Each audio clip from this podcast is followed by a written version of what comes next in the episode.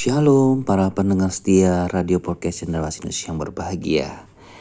Puji Tuhan, kembali kita akan mendengar renungan firman Tuhan dalam tema orang yang mencari Tuhan. Firman Tuhan katakan di Mazmur 24 ayat 4 sampai 6. Orang yang bersih tangannya dan murni hatinya, yang tidak menyerahkan dirinya kepada penipuan dan yang tidak bersumpah palsu, dialah yang akan menerima berkat dari Tuhan dan keadilan dari Allah yang menyelamatkan dia.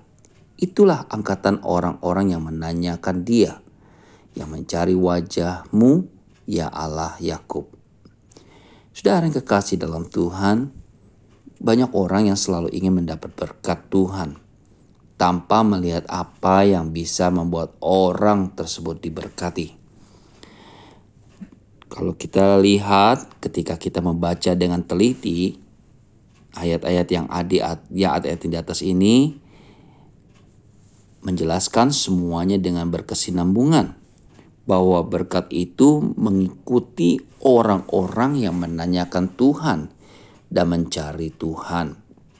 Itu berarti saudara orang yang sungguh-sungguh mencari wajah Tuhan dan hidupnya dipimpin oleh Tuhan maka dialah yang akan diberkati.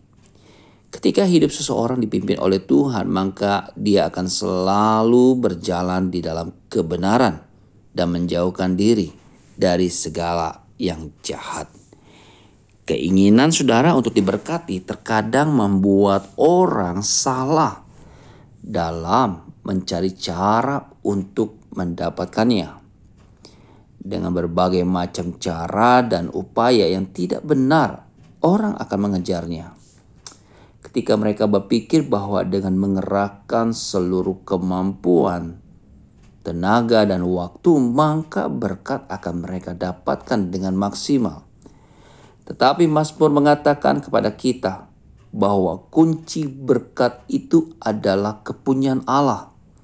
Oleh sebab itu, kita juga harus memintanya dari Allah. Maka benarlah yang dikatakan dalam Injil Matius 6 ayat 33. Tetapi carilah dahulu kerajaan Allah dan kebenarannya. Maka semuanya itu akan ditambahkan kepadamu. Saudara yang kekasih dalam Tuhan, renungan hari ini biarlah kita jangan fokus kepada berkatnya saja Sebab berkat diperintahkan kepada orang yang mencari Tuhan. Puji nama Tuhan, selamat pagi saudara. Tuhan memberkati. Melalui renungan hari ini, kita dikuatkan dan kita mengerti apa rencana Tuhan buat hidup kita. Tuhan berkati.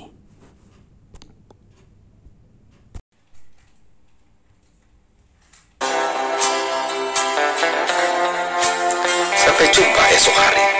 Kiranya damai sejahtera dari Allah Bapa kecintaan dan kasih karunia Tuhan kita Yesus Kristus, persekutuan serta penghiburan Roh Kudus menyertai kita sekalian mulai hari ini sampai Maranatha Tuhan Yesus datang.